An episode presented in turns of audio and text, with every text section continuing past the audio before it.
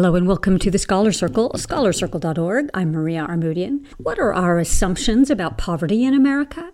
How much of it is just mistaken? In today's program, we explore these assumptions and the realities. Doug Becker explores. I'm Doug Becker.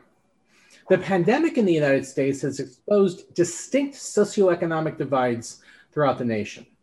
But much of the issue of poverty in the US is based on public images rather than empirical evidence. A forthcoming book, Poorly Understood What Americans Get Wrong About Poverty, is inspiring today's show.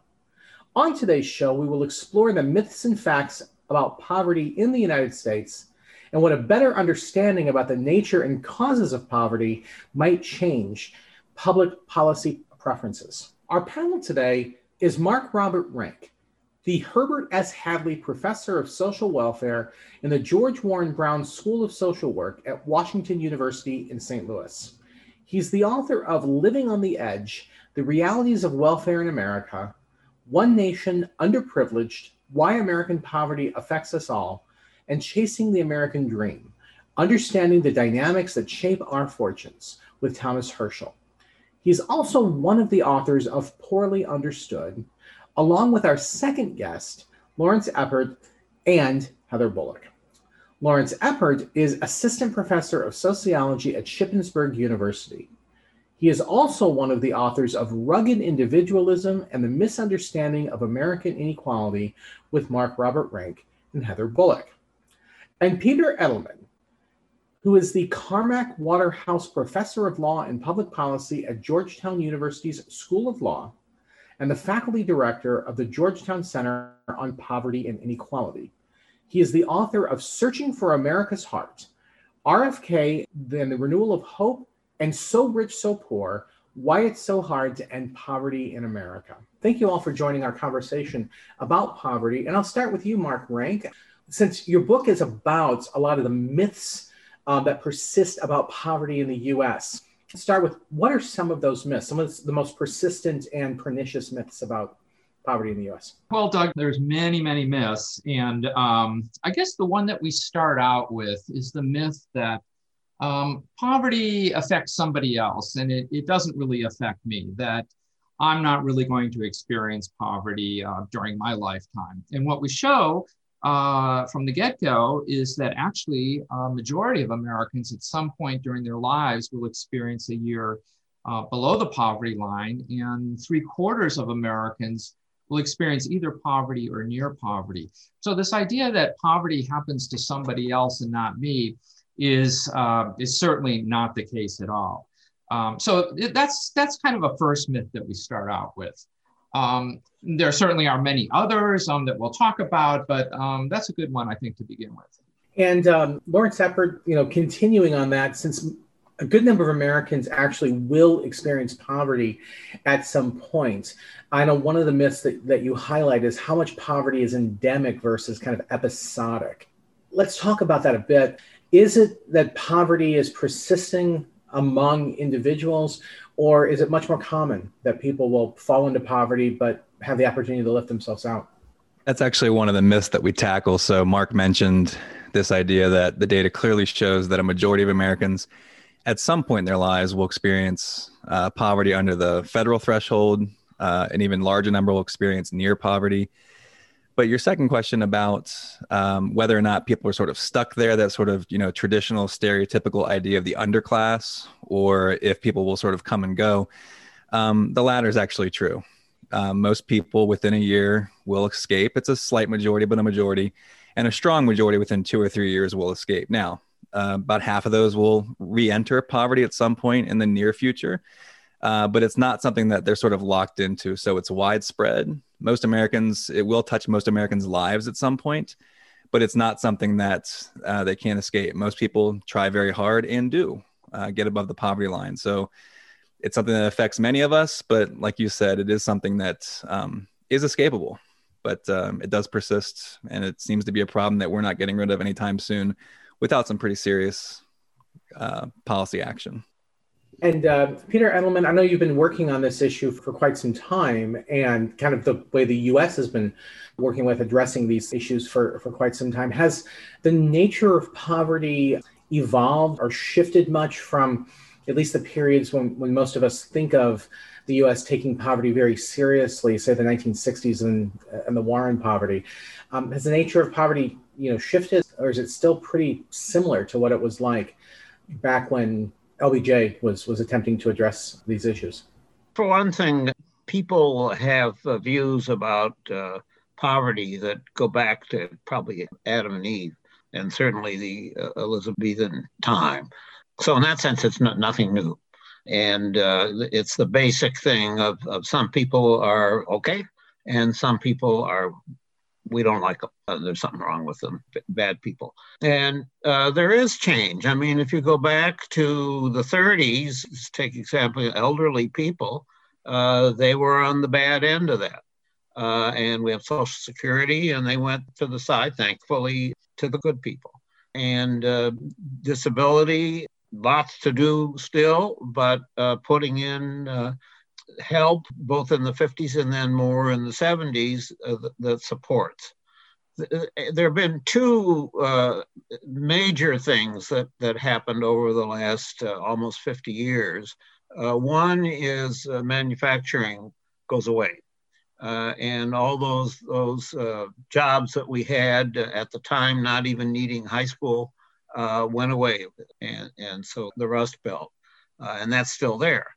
The discussion, in fact, that we're having uh, right now about uh, having a, a, basic level of that we get to, to help people to have a better wage so that that's the same argument that we've been having from 1970, and we haven't done a good job on it up to this moment still. Uh, and finally, uh, and of course we could take much longer about this, but the other major change is what happened uh, in the 90s, what happened to the law, uh, the national law about so-called welfare, and it's taken out uh, of that, just pulled it out so that now uh, we have six million people whose only income is a, a food stamp, snaps. And so big, big change in the 90s about uh, mothers and children and uh, how awful it is in terms of for deep poverty. Now, to get into the details of why those people, when, when that is pulled out, is a complicated thing, and there are a lot of reasons for it. Uh, some of it structural, some of it not, but it's a big change that took place in 1996. Now, Mark Rank, if we're going to talk about poverty, the inevitable question is what do we mean by poverty? Now, you have some statistical uh, data, median incomes, uh, what constitutes the poverty line. So, first, what types of numbers are we talking about when we're calculating percentage of population that's in poverty or, or percentage that will slip into poverty?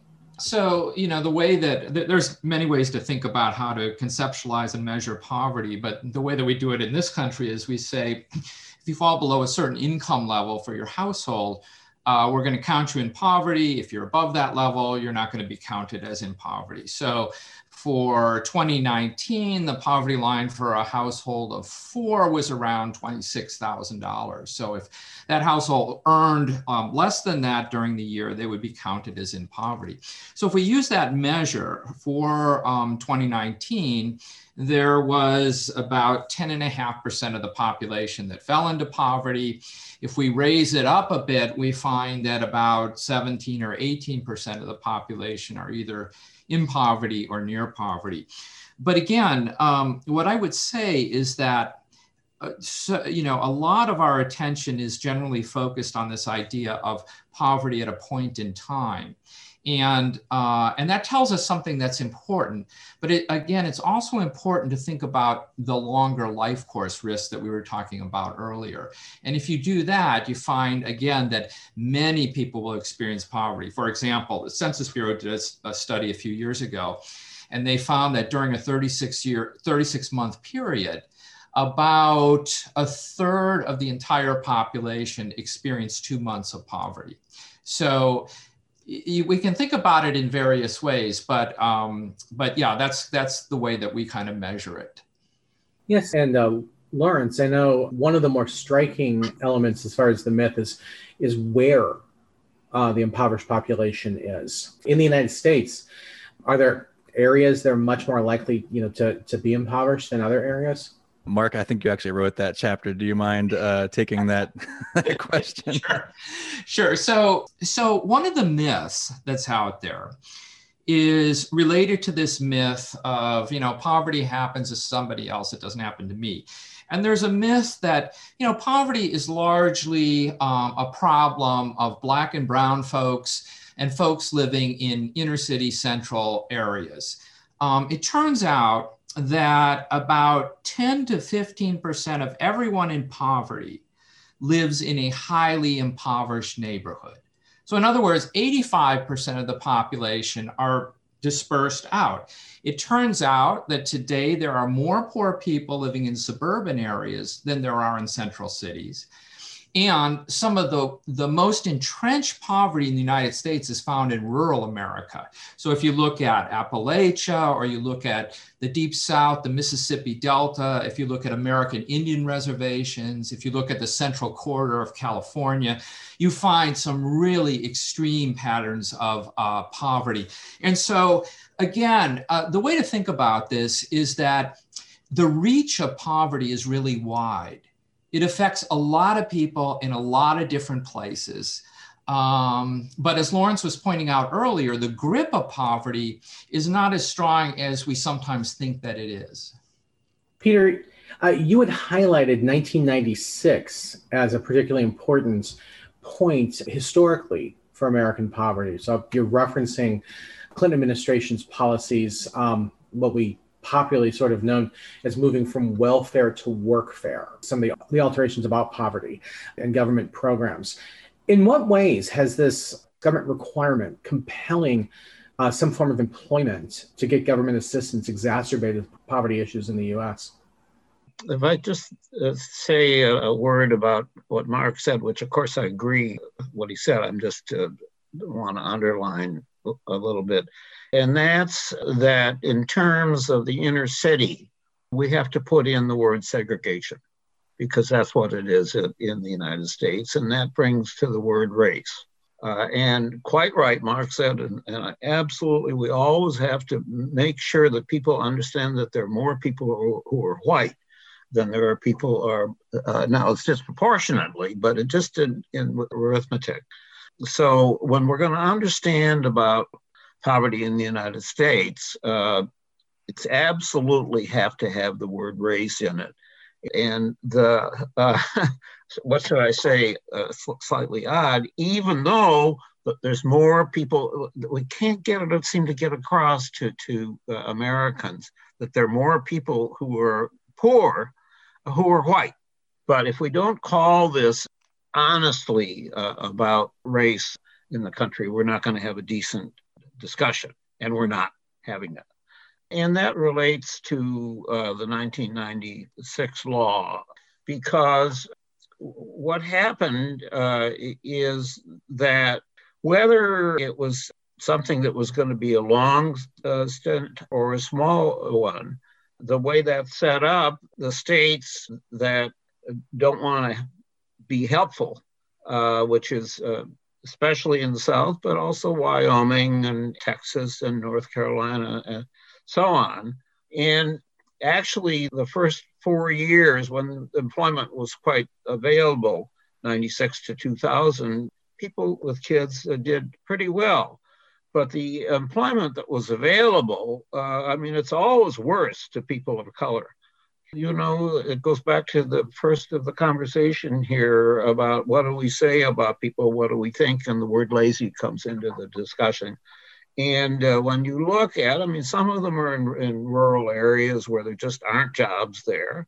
And there are a lot of others where it's more complicated than that, but they're still at the bottom of of the level. And we don't have any childcare. And uh, if a single mom is trying uh, and of course, they have somebody up the street. They have somebody in various ways of making, and so it isn't every last person is out because of no childcare. But the whole system is set up so you can't get along. And now remember, I mean, you, you've got all of these people who have only food stamps. Most of them really, really, really want to work, but it's just not there. And you go down to the bureaucrats and say, uh, could I possibly get welfare? It's entirely up to the state. There's nothing in the federal government. It's up to the state if you get it or you don't, just whether, what, what they think about it. And it's turned it into an awful, awful thing. It, in talking about poverty, the worst problem is the deep poverty. Some people will get out, but it is the worst thing, and we just are looking the other way. Listening to the Scholar Circle, we're discussing poverty in America with Mark Rank of Washington University, Lawrence Eppard of Shippensburg University, and Peter Edelman of Georgetown University. Lawrence, you had a response to this. I just wanted to add something uh, to what Peter said about how if you're going to discuss poverty in the US, you can't disconnect it and you can't extricate the issue of race. I just want to underscore that point, which is, and we address this in this book and we've addressed it in a number of other publications, which is uh, certainly African Americans disproportionately experience poverty, but more than that, if you look at the areas of intense segregation that Peter is referencing, that poverty doesn't look like poverty in other places. And that brings to mind the work of people like Patrick Sharkey, Robert Sampson, William Julius Wilson, et cetera. Uh, and some of Sharkey's recent work, for instance, and this is this number is almost it's so high that the gap is so large that it's hard to believe. But he's found that 78% of African American children are raised in highly disadvantaged neighborhoods compared to 5% for whites. So that's not just poverty. So just looking at poverty ignores the other dimensions of disadvantage that are piled on top of that in these intensely segregated areas. So things like lots of neighbors without social capital, um, you know, low rates of economic, you know, job growth, et cetera, uh, failing schools, you know, environmental burdens. So uh, you know, ignoring that issue of race and the intense segregation in, in the literature, it's called concentrated disadvantage.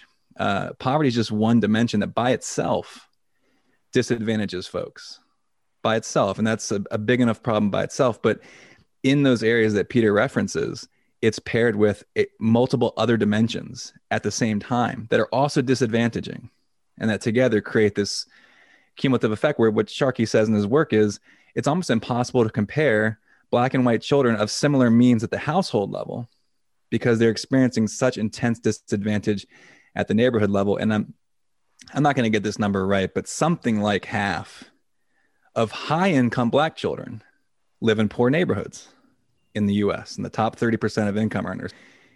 I'm sure we'll address race uh, further in this conversation as well.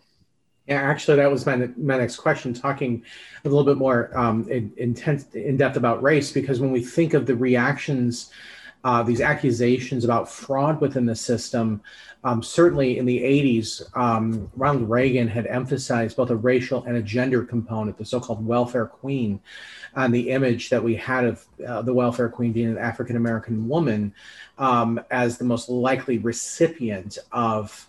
Uh, uh of assistance. But Mark Rank, what I was thinking about here was that as I'm reading your book, I realize when you're making these racial, the sort of the racial myth argument, that the 2016 election kind of laid some of that bare. There was a lot of conversation about white, rural, impoverished um, you know, working poor that who had voted for Donald Trump, and you get things like the Hillbilly Elegy book that comes out that sort of um, that sort of re uh, this.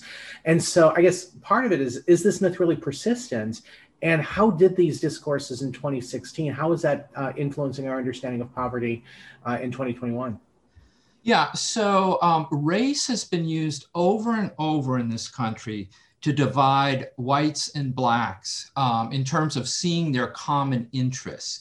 This has been used over and over. And I've got a quote, we have a quote here um, that I think is, you know, just hits this spot on. This is from uh, Lyndon Johnson from 1960. And he was talking to an aide and he said the following He said, I'll tell you what's at the bottom of it. If you can convince the lowest white man that he's better than the best colored man, he won't notice you picking his pocket Hell, give him somebody to look down on and he'll empty his pockets for you. And that's exactly what has happened over and over again. That's what Trump tied into. So what Trump was doing was saying, hey, you you haven't been getting ahead. And that's true. For the last 50 years, median wages for males have been have have not increased at all once you take into account inflation. But he's directed the problem towards the immigrant, folks of color, and so on. And again, as I said, race has been used over and over to divide us in terms of this issue. We need to think about poverty as an issue of us, not an issue of them. Yes, Lawrence. Two things. First is to get back to that book, uh, Hillbilly Elegy. I just I think that's an interesting example that you bring up because it ties so well into our particular book about stereotypes. Uh, I actually wrote a review for that book a few years ago when it came out. And what struck me as really interesting about that book is he spends the entire book talking about how, if not for the grace of God, he would have been doomed, right? Like he had one person in his family, well, two people, his grandparents, who really saved him from some of the worst things that were happening in, in, his community. And he said, I was lucky. He calls himself, I think, a lucky SOB at one point, right? He says, it was luck. That was it, right? Like I, I should have, you know, I should have met a different fate. And then at the very end of the book, turns around and says, my folks need to pick themselves up by their boot, bootstraps basically so you know sort of the, the whole the whole book i felt like was sort of laying out our case of the structural aspect of this and then turns around and sort of turns on that stereotype of well you know folks need to pick themselves up the, second issue that i wanted to, to address in terms of race and in terms of the 2016 election and i think how it laid bare and really amplified some of the issues of race that we're dealing with now which is not only do stereotypes make folks more prejudiced and and you know if you believe that most folks are are lazy and and and you you attribute it to one group that's going to make you have really negative feelings towards that group. But it creates this sort of this double jeopardy because the research is very clear on this and martin gilens has done some classic work on this. I've done my own work on this as well is it makes it harder then to address the problems as well so it exacerbates them folks who who believe in these types of stereotypes are much less likely to support a whole raft of social policies that could actually address these things. So it's damaging in a whole host of ways. I just thought I'd mention that. Mark, you wanted to follow that up? You know, it's interesting that um, to follow up on what Lawrence was saying, that research has shown that the more racially heterogeneous a society is, the less generous they are in terms of their safety net. The more homogeneous in terms of race, the more generous they are. So if you look, for example, at the Nordic countries, these countries are very generous in terms of their safety net. A country like the United States is not. So, why is that? The argument is that uh, it's harder to feel a connection to people who look different than you and to be uh, to be less generous as a result. So I think that's a really it's a really um, important theme throughout. The other thing I was just going to throw out when we're talking about kind of thinking about poverty along the lines of a structural problem, I like this um, particular analogy, and it's the analogy of musical chairs. And what I say is that, you know, if, if we have a game of musical chairs where we have, let's say, 10 players and there are eight chairs, and they circle around, the music stops, uh, two people are going to lose out. Well, who loses out? Well, it's somebody who's not as quick, they're in a bad position when the music stops, and so on. And we can point to those reasons for why those two individuals lost out. But if we step back and we say, wait a minute, the structure of the game is set up so that two people are going to lose out, then it really doesn't matter what their characteristics are. And that's what we've been doing in this country. We've been focusing on who loses out at the game rather than why the game produces losers in the first place. And the game is producing losers because there aren't enough livable wage jobs. We don't have the kind of protections that Peter was talking about in terms of childcare, health care, and other issues. So somebody's going to lose out. Well, it's going to be people who are not as adva- eh, eh, eh, have as advantaged um, human capital and things like that to compete. But given the structure of the game, we're going to lose out. And so this kind of is a nice transition into thinking about what types of policies and things should we have in terms of addressing poverty? And again, what I would say is let's think about policies that change the structure of the game rather than just those who lose out it. And Peter, you've raised some really you know powerful issues of race. There's a part of me that wants to unpack the sort of racial differences versus class differences, but you're reminding me, particularly in the United States, um, it's extremely difficult to unpack those questions. And then add a third element here as well that we haven't talked about, which is also immigrant labor, new Americans, and how they fall into poverty. So, with that in mind, does it make sense to try to unpack the class-based versus race-based, you know, ethnic-based questions, or how much are these so intertwined that we really need to address these issues um, simultaneously? Well, I'd say both. You know, when you talk about poverty, I mean, what what uh, Rank and, Lawrence said uh, is is powerful. Uh, the the top of the list uh, is the we have never um, responded uh, in terms of, of the white people who are low interest, uh, low, income, and building up when manufacturing. Uh, I mean, Appalachia is one thing, and and uh, Rust Belt is another, but they're connected too. And and I mean, it, the the fact that Trump could be elected as president more than any single thing, I mean, there are people all over the country, is uh, that part of the of the there because uh, it gets all twisted around and and um, there uh, nobody ever came to them, if you will, uh, and uh, as a country, uh, we actually did something that probably wouldn't have happened to either the other, which was to have President Obama because uh, they were sick of the regular politicians. And, and uh, then, uh, for a variety of reasons, Mrs. Uh, Clinton uh, didn't do very well. Uh, and so you get this people who had, who had voted for Obama turn around and they, they vote for Trump. and it's really uh, the, the question of the how the economy works and, and what was already explained here uh, about the, what people uh, think about uh, the world and, and uh, they think that any money that's going to help them from government speaking i mean they do take medicaid and they, they do to take SNAP, but but just generally they they especially welfare think that's for black people and they don't want anything to do with it uh, and so that's a set of things, and that's class and it's race, and it's, it's all in there when you ask ask that question. And then the specific things, you know, uh, it's, it's more than race uh, and class. Uh, I mean, what about disability? Uh, that's a whole separate things uh, that we we're not doing. We're doing some things that better than we did in the past, and the question of immigration, as you raise, that's another thing uh, which which has very complicated. Uh, and you know the whole question of, of a green card and how that how we go with that and people who don't have a green card and how we handle that. So you have to deal with that. It's in the play. Uh, it's not all the same thing be, uh, be, be, because it's it's not uh, all the different reasons. And and then uh, when you go back to the early conversation here about the parts the parts of it, uh, which are the sort of the combination uh, of race and class and and and class, are everything's wrong. Uh, and if you're going to have the answer to it, there isn't one answer. Uh, you have to have way better uh, education for, for low in, income people if they have a chance. There has to be a pathway that, that uh, young people can get through and, and get to a job, a job that pays enough with.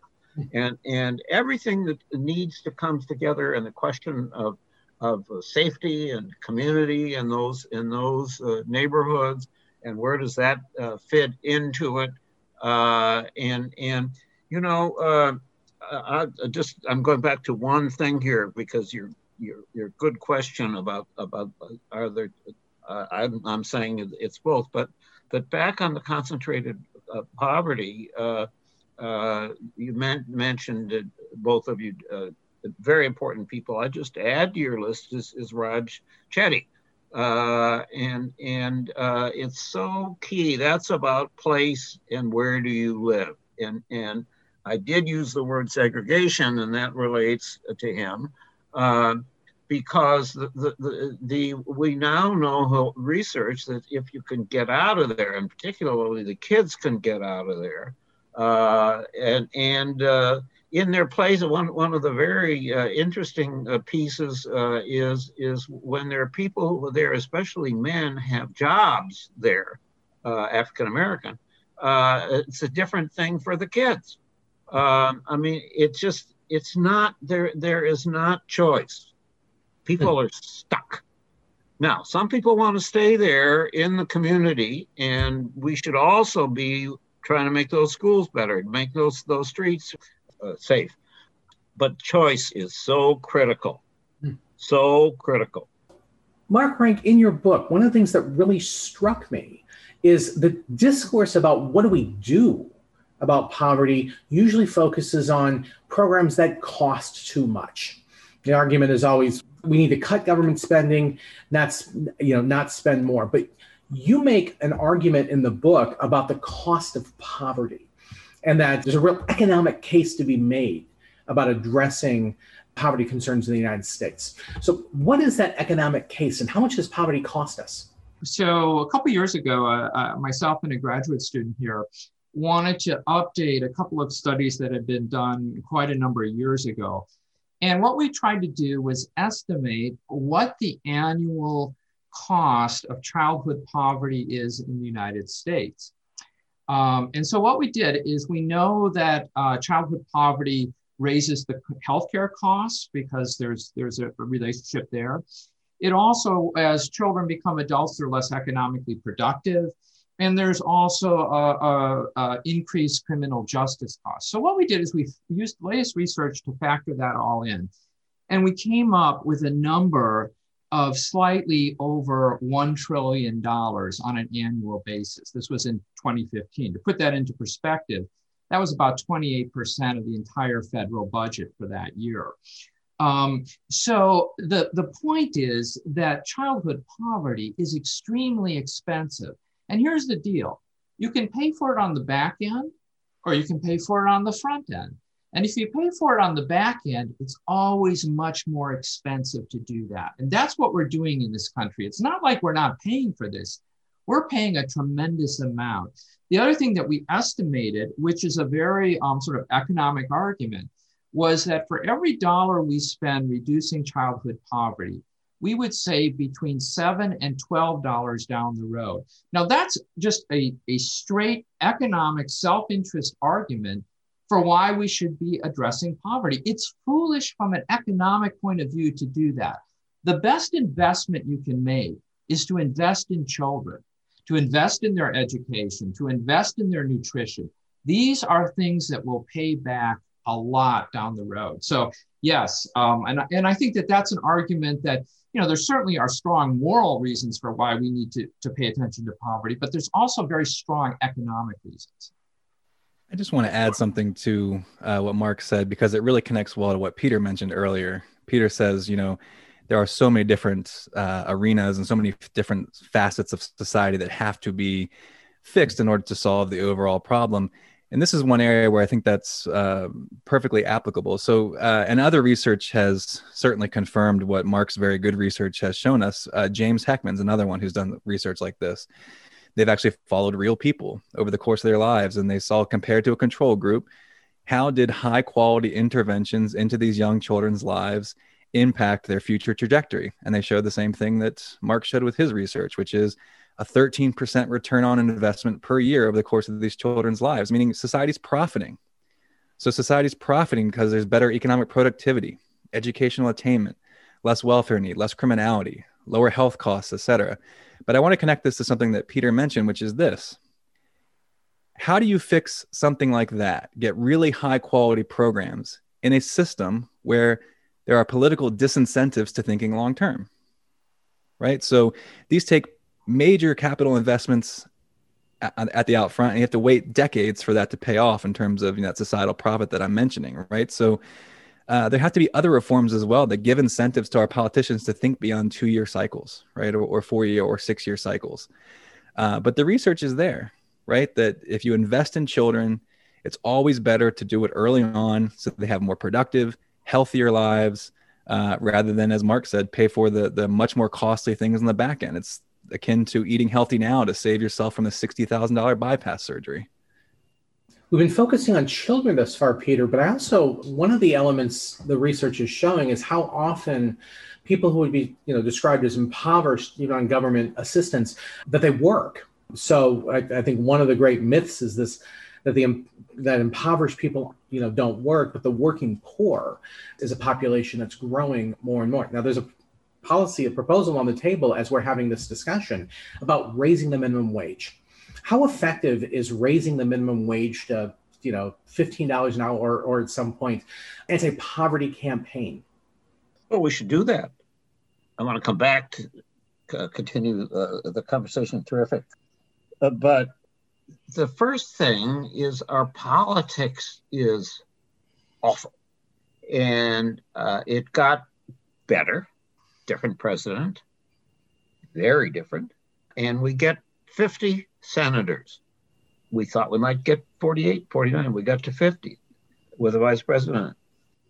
Good, but not good. And that's what you're seeing right now because uh, you have literally 50 uh, people and one Democrat who says he won't play, or maybe it's two. Uh, and this is obvious that you have to have the minimum wage uh, uh on, a, on a sliding uh, thing over a few years to get to the $15, but we should get to the $15. Uh, and it's like in two different worlds, you know. people all over America, millions of people who have terrible jobs, and they work hard and they should be paid well. I mean, that's the beginning of what we need to be doing. It's absolutely, we should be doing it right now. So that is very much the, the first thing. Now, there's some other things uh, that the president has put out there uh, in terms of help on, on the bottom with cash. That's a secondary thing. The first thing is to have jobs because uh, yes, absolutely, we should fix the, the, minimum wage. You know, it's it's forty percent below what it was fifty years ago in real terms. It's terrible. It's just not uh, unacceptable. But uh, it's also true, and this is uh, it comes back. We can't do this without people understanding what this is and the word jobs, because the whole economic structure uh, in this country went away uh, starting in the 70s and never got fixed. Uh, and that's why people sat down and what we talked about before about uh, whether you're white, whether you're, you're black, you've got lousy jobs. And on top of that, the people at the bottom who don't have any cash of sense, uh, and so it's just horrible, especially for moms and their uh, their kids. But we don't talk and uh, push to get not only jobs for things that we want to do, we are talking about that on the environmental and on the highways and so on, but to have that go to all the way down to, to people, particularly young people as they grow up. So there are jobs to do as part of these things and uh, jobs in childcare, uh, getting uh, housing. There's a whole bunch of things but we need the politics that go with that because it costs money to do that. The fact is, as Mark says, uh, it, it's a plus to do this. We actually come out of having good jobs that we pay for through through the taxes, but overall, uh, it's better for the entire United States. That discussion, other than in pieces here and there, but really as a, as a whole uh, strategy of all these areas. These are things that we need to have done. We're not we're not talking about one job that somebody's making it up. These are real things that we need to do. They should be for a proper wage, and we don't have that uh, discussion going on in the country. And it really has to over a period of time. Mark, Rank, you want to respond to that? Yeah, I wanted to just throw in a couple things off of what um, Peter was saying. I mean, uh, you know, President Biden says, and I think that this is exactly right, um, that if you work full time in this country, you shouldn't be in poverty. It's it's it's a moral issue. Um, it's just it's just wrong. It's un-American. Um, so that's one thing. The other thing that's interesting that we haven't talked at all about here is inequality. And inequality, as you know, over the last 50 years has been getting wider and wider. The reason I'm bringing that up is I have a colleague here who's done some research on this and what he's shown is that actually, as inequality gets wider, it's a drag on our economic productivity.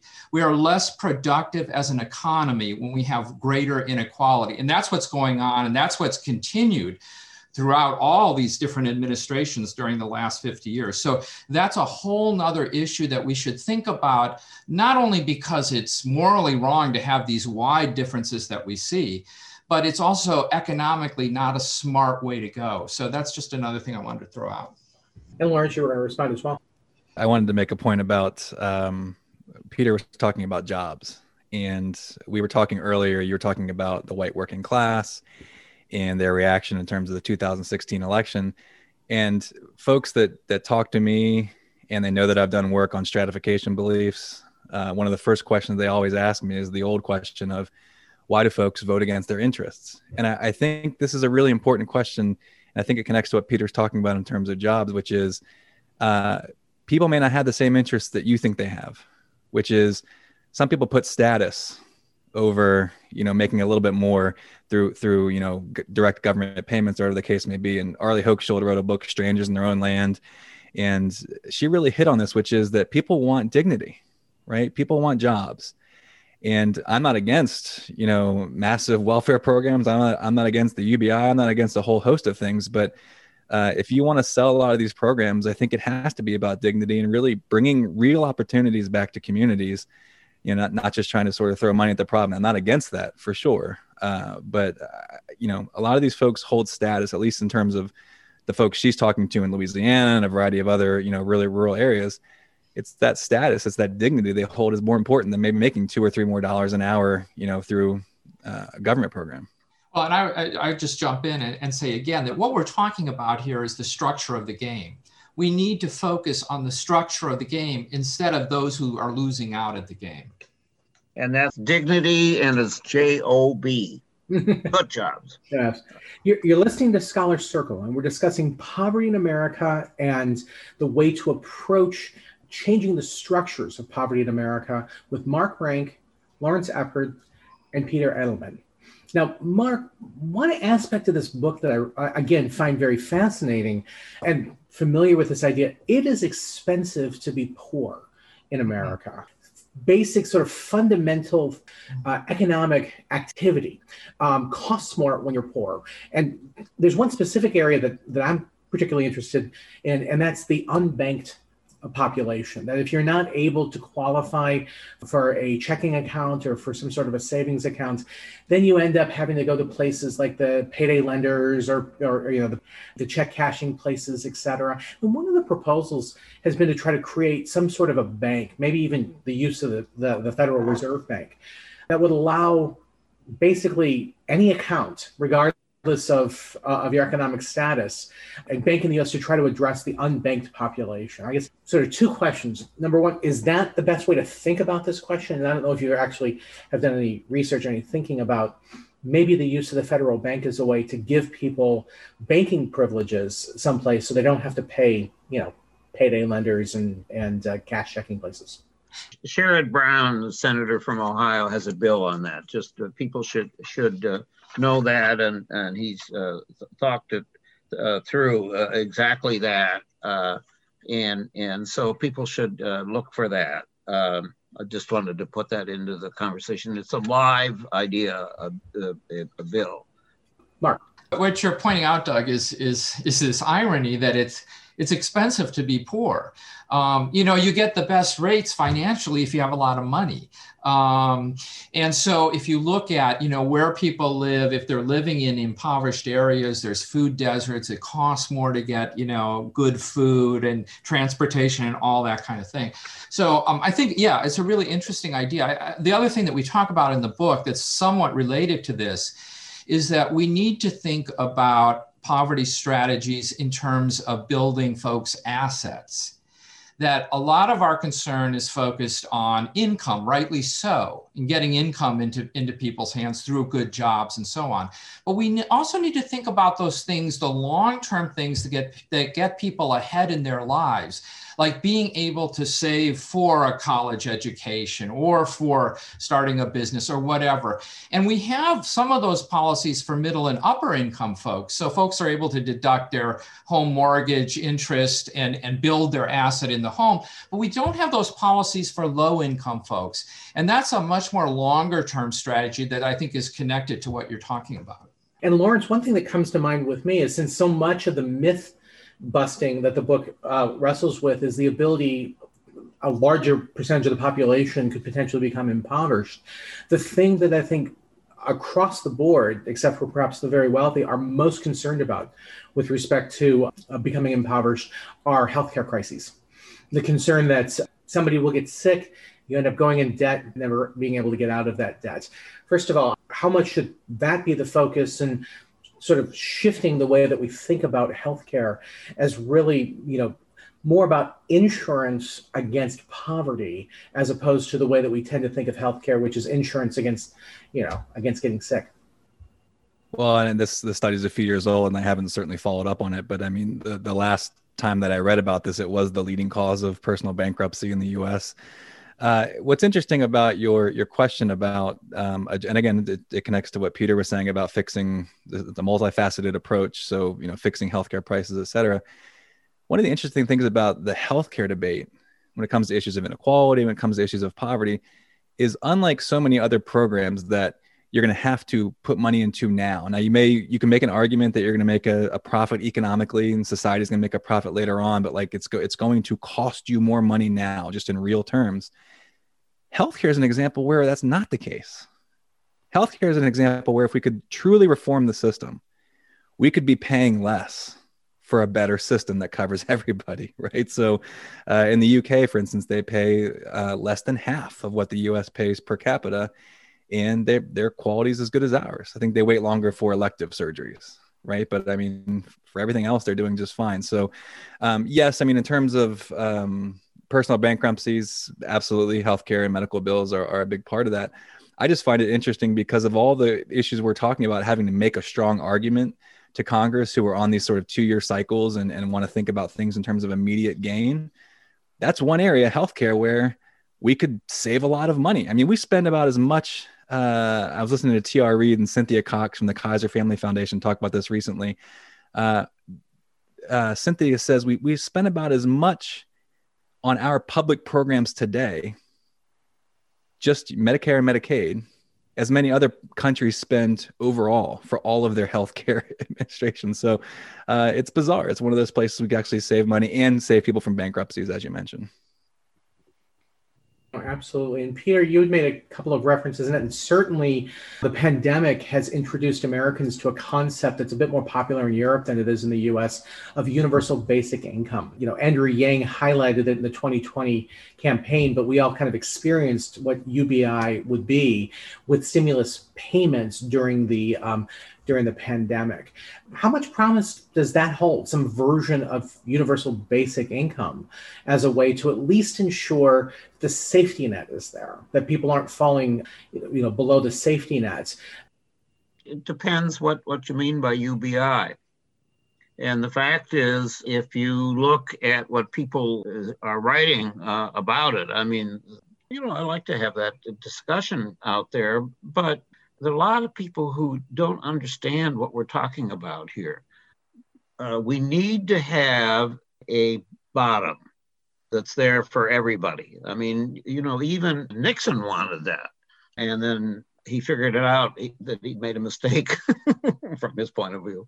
Uh, but we, you know, it, it's a negative income. That's that's the same thing. Well, it's not quite the same thing because that the idea of that is you have something at the bottom, but it goes away as your income uh, goes up, uh, whereas the UBI uh, goes to everybody. And uh, you have to stop and think, well, do we really have the money if we go through all the way that? No, okay, well, take it back from the richest uh, people and that'll work in an arithmetic way but what's the politics uh, of money that's that, that goes out and then it's taken away from it and lot of people were talking about the UBI uh, like it's some kind of magic thing. And, you know, what about, uh, we just had a conversation here about jobs. How many people who talk about UBIs talk about the fact that the jobs are, are actually the most uh, important? We've got to have that, but we do have to have that.